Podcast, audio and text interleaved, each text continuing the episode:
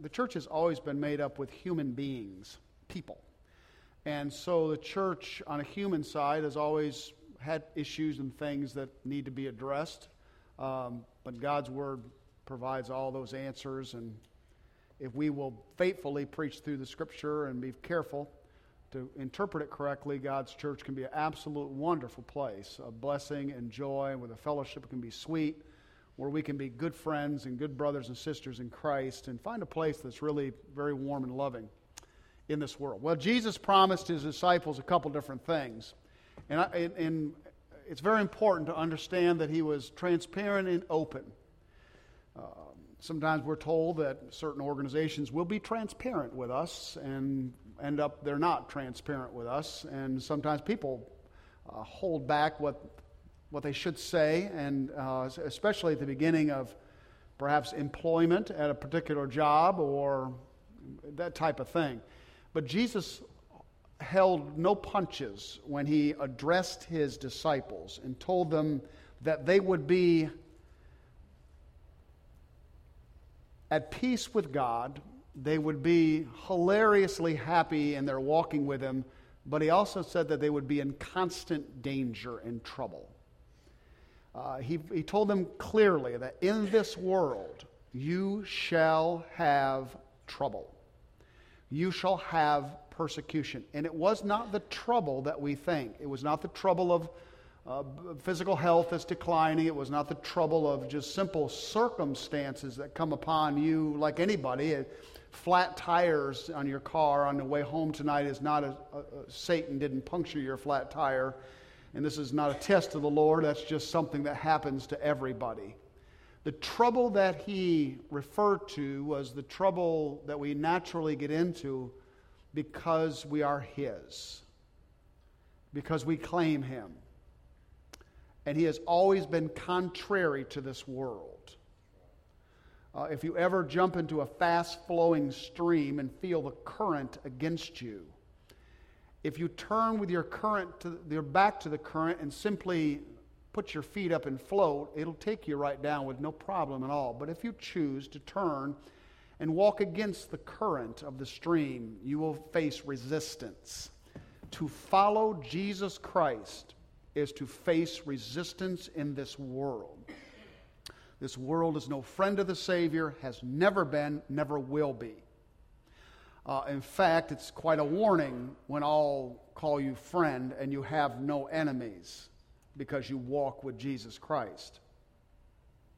It's Paul told Timothy, that you will suffer persecution.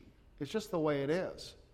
And the bolder you are for Christ and your walk with Christ is intimate and real and you're drawing life from Him, you will gain resistance in this world and unfortunately, many times within the church itself. Is sometimes the resistant places of brothers who are not free. Paul dealt that with that with the legalists of his day. Take a look at Philippians chapter 1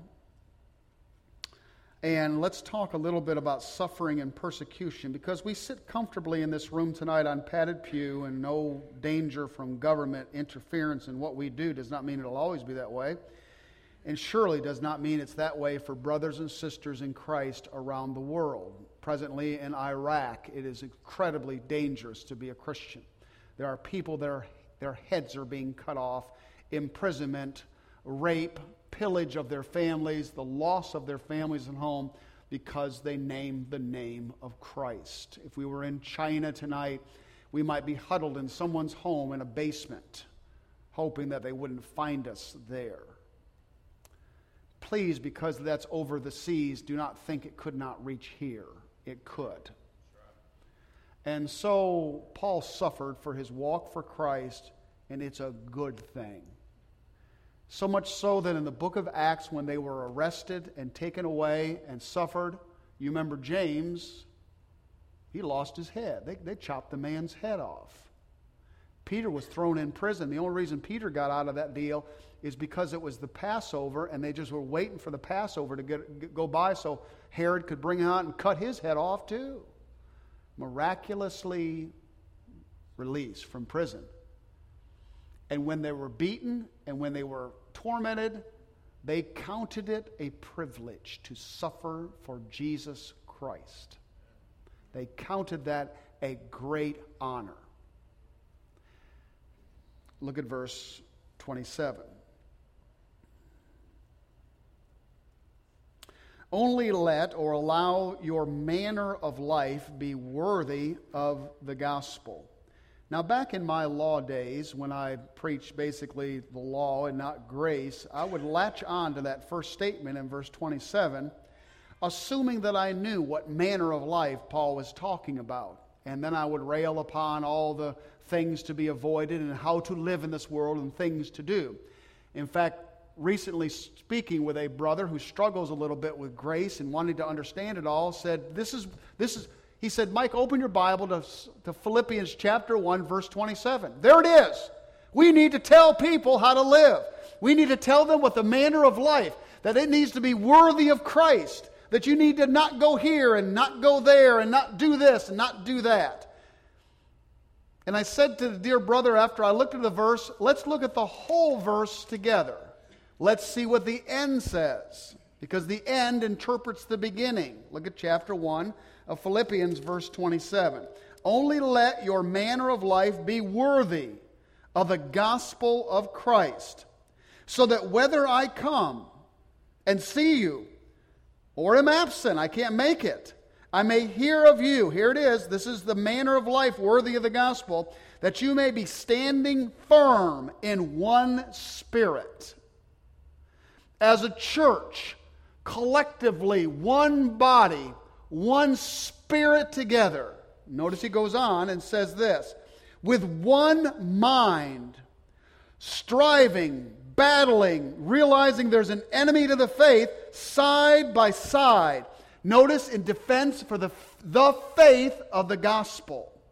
There's the manner worthy of the gospel of Christ. The fact that we as a church are unified in the Spirit of God. The fact that we all understand what the faith of the gospel is, and that we face this world with that message, collectively fearing no persecution against us. Now, let me tell you what the church has done over the centuries.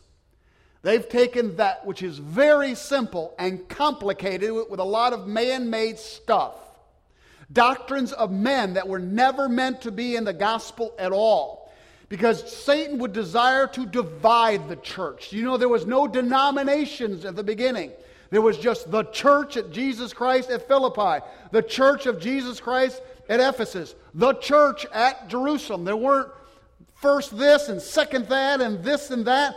Okay? Now, denominations came in for a very good reason. And we don't have time to go into that. There's not a problem with denominations, but there's a problem when we can't agree because there's so many multiplicity of doctrines and teachings and spin-offs of men's ways they look at it. You got to speak in tongues over there. You got to feed the hungry over here, or you got to you got to uh, baptize in the right way over there, or you got to and all these doctrines of men that have separated the very simple fact of the faith of the gospel that unified the early church, which is now divided into a thousand different schisms. So, how do you get to the unity within a church fellowship? Well, you must make decisions about what simplicity there is in the gospel and stick with simplicity and reject the doctrines of men. You must correctly interpret the scripture and understand what the simple gospel is. Are you ready? It is the death, burial, and resurrection of Jesus Christ. That's what Paul said in Corinthians when he said, This is the gospel. He died for you and for I. He shed his blood. He was buried, taking us, not only the sins that we have committed, but who we are in the old Adamic nature right down into that, right into that grave. And when we came up out of the grave, we did not have Adam's nature anymore. We had the nature of God Himself, the nature of Christ, resurrected out of that grave. And when He ascended up to heaven, God has placed us in Him, and we sit in the heavenly places. We don't look up for Christ, we actually look down on this creation being in Christ. Amen. That is the simple gospel of Jesus. There's a two pronged teaching of that. Listen carefully. First of all, I am saved from all that I have done. The blood of Jesus Christ, through my faith in the sacrifice of that cross, understanding that He is God, the Lamb of God, covers all my sins and takes away my guilt my guilt before a holy God, my guilt before all men. I am free and I am clean. And if that was all there was to the gospel, hallelujah. But there's more. Not only has He forgiven me for everything I ever have done, will do, done. He has, he has buried Mike, the old me. He has taken who I am and crucified me with Christ, raising me now in Christ a new creation. That is the simple faith of the gospel. Now, are there other doctrines to consider? Absolutely. And we get them from the book. Jesus was sinless, he was born of a virgin. Um, we do have a mode of baptism that we believe is scriptural that we will do tonight, which is full immersion, which we believe the Bible clearly teaches. Amen. I won't divide with a brother over it within this fellowship. That's what we believe. Uh, that's the faith of the gospel. The problem is, for many religions, that's not enough. Are you listening very carefully? For many preachers, that's not enough to draw a crowd and excite people. You got to tell them what they want to hear. And what do people want to hear? They want to hear that their life is going to turn out well. Well, Jesus said, You may be martyred for me. You may die at the stake. You may be crucified. You may, you may suffer. People don't want to hear that. They want to hear, I'm not going to hurt anymore uh, Christians over the centuries have lost lands, houses, wealth for Christ. But we don't want to hear that. We want to hear my bank account will exponentially grow because of him. The gospel's not enough. We've got to speak with tongues and run up and down the aisle and flip back somersaults. We need a show. We need a preacher that's just going to thrill us and have the hairs come up on our arms every time he gets up and speaks. We want an experience. Do you understand? The gospel's not enough for them, but it's enough for us. Amen. We don't look to an experience, we look to an indwelling Christ. The unity of the body is that Christ lives not only separately in all of us, but corporately within the church. Do you understand? He has placed us within a body, which is the body of Christ. So Satan would divide, God unifies, but the unity must, watch this, the unity must be under the guise, or at least under the, under the understanding of the simple gospel of Christ. Now, there are churches that you can go to that they, they will not talk about doctrine. They just want you to come, let, raise your hands up, and sing about Jesus. The problem is, that, what Jesus are you talking about? So, teachings and doctrines do matter. The simplicity of the gospel does matter. Understanding what the real deal is does matter. And here's the unity right here, chapter 1, in verse 27. So we stand side by side. Notice, for the faith of the gospel and verse 28 says, We are not frightened in anything by our opponents. The word frightened in the Greek is the word for a skittish horse, a horse that's been spooked. And so it's a little skittish on its heels. Paul says, Don't be frightened by any opponent. Uh, for the young people that are going off to college, you'll, you'll stand before a professor that'll mock the faith. I've sat in those classes and listened to them make fun of Christ and the gospel and make fun of all that. Those are opponents to the faith. No reason to be intimidated by any of that. It says in verse 28 that this is a clear sign to them of their destruction, but of your salvation, which is from God. They are furious with the Christian church. They are furious with the gospel. They oppose us. Why do they oppose us? It is an evident token, the King James says, of their demise. It is an evident token that they're moving toward judgment. And it's a very clear token to us that we are going to be saved from all this stuff. We don't oppose them, they oppose us. We care about them. We want them to come to the truth. We want to share the love of Jesus Christ. They want to keep our mouths shut. They don't want to hear it. Your light's in the darkness, and they love the darkness and they love their sin, and they don't want to hear it. It makes them uncomfortable, awkward. You know what kind of society we live in, do you not? People are apologizing every day for things they say. Say anything to offend anyone. The gospel offends. It tells people that they're lost, that they're sinful, that they need a Savior. It tells people that they're not okay. Remember the years ago that book came out, I'm okay, you're okay? Remember that? I got a copy of that and read that when that came out. I'm okay. Problem is, we're not okay. Pull away all the veneer, and we're rebellious against God, and the gospel says that. That was a, that was a pretty good. Anyway. That, that's about the biggest volume of spit I think I've ever. Anyway.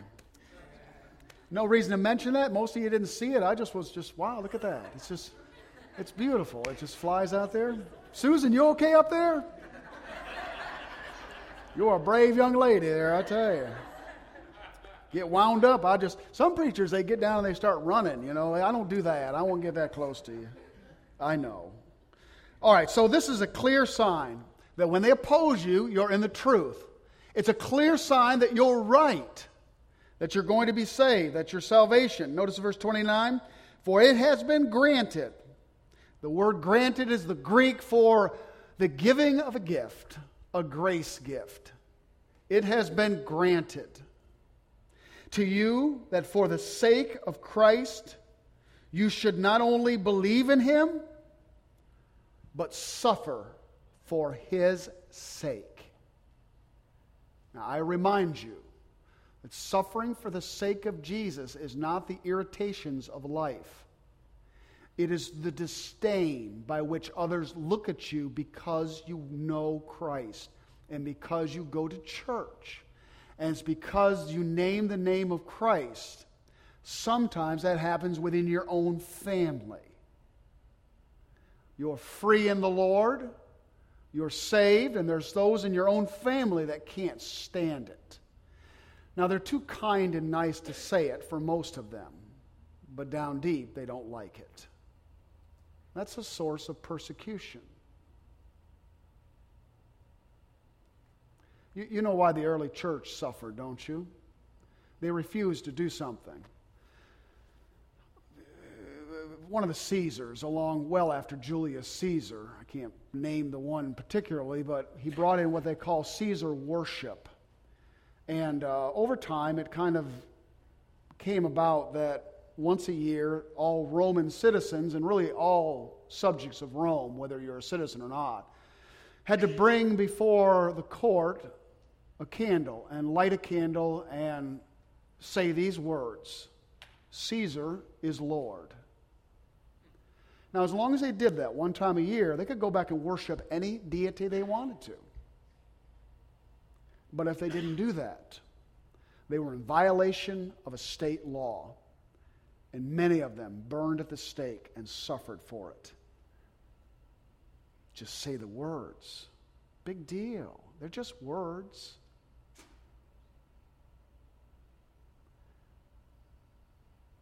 But they wouldn't say them. Hmm. Let, us finish the chapter, and then we'll be done. For it's granted to you for the sake of Christ that you should not only believe in him, but also suffer for his sake. You're engaged in the same conflict that you saw that I had. Philippians in the town, he'd gotten beaten, thrown in jail, and they saw it. And notice he says, And now you hear that I still have. I love that. You know why I love that? because persecution never stopped Paul and just inflamed him to go further. You know? Beat the man, throw him in prison, let him out, he'll go down the road, and he'll start the same mess in the next town. You ever ask yourself why the gospel doesn't cause any enemies today? I mean, you, you read the book of Acts, and he went into a town and just ruffled a bunch of feathers, and I mean, just caused it. Today, churches are all over the place, and preachers are preaching all over the place, and everybody yawns and goes home and just ignores them.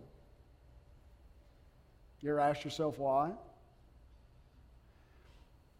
I, I, would suggest that maybe the message that is being preached today in most churches and on TV and radio doesn't offend anybody because they're not talking about the gospel of Jesus Christ. They're talking about a message that is mixed with psychology. Remember, I told you the death, burial, and resurrection of Christ? Do you know what that does to humanity? That tells them they can do absolutely nothing to save themselves. That means there's nothing to offer. Even after you're saved, there's nothing to offer. There's nothing to bring religiously, and people love their religion. I, I passed a, a Mormon church on the way home, and out they walk with their fine suits, strutting to their cars in a false religion, a cult. Men love it, man. They love their religion. They can dress up and be impressive in front of it. it makes them feel good about themselves. The gospel doesn't make you feel good about yourself. It makes you understand how much God loves you in spite of all that and came to save you from your sins. Amen. And the way he draws you close is by nothing you do. That's, that's, a, that's a striking blow to the pride of man. My goodness. Now that I'm saved, I, I can really benefit the church. No, just come on down and limp along with the rest of us. Well, you're not going to add, you're not going to add anything down here.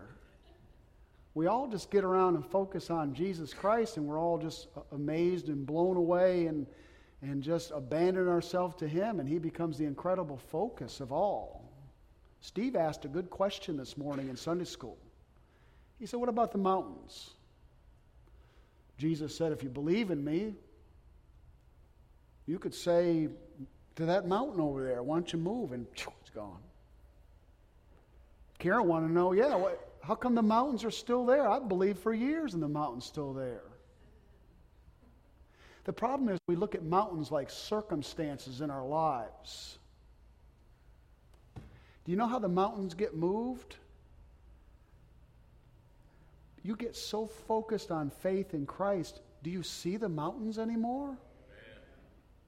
They're gone. They're gone.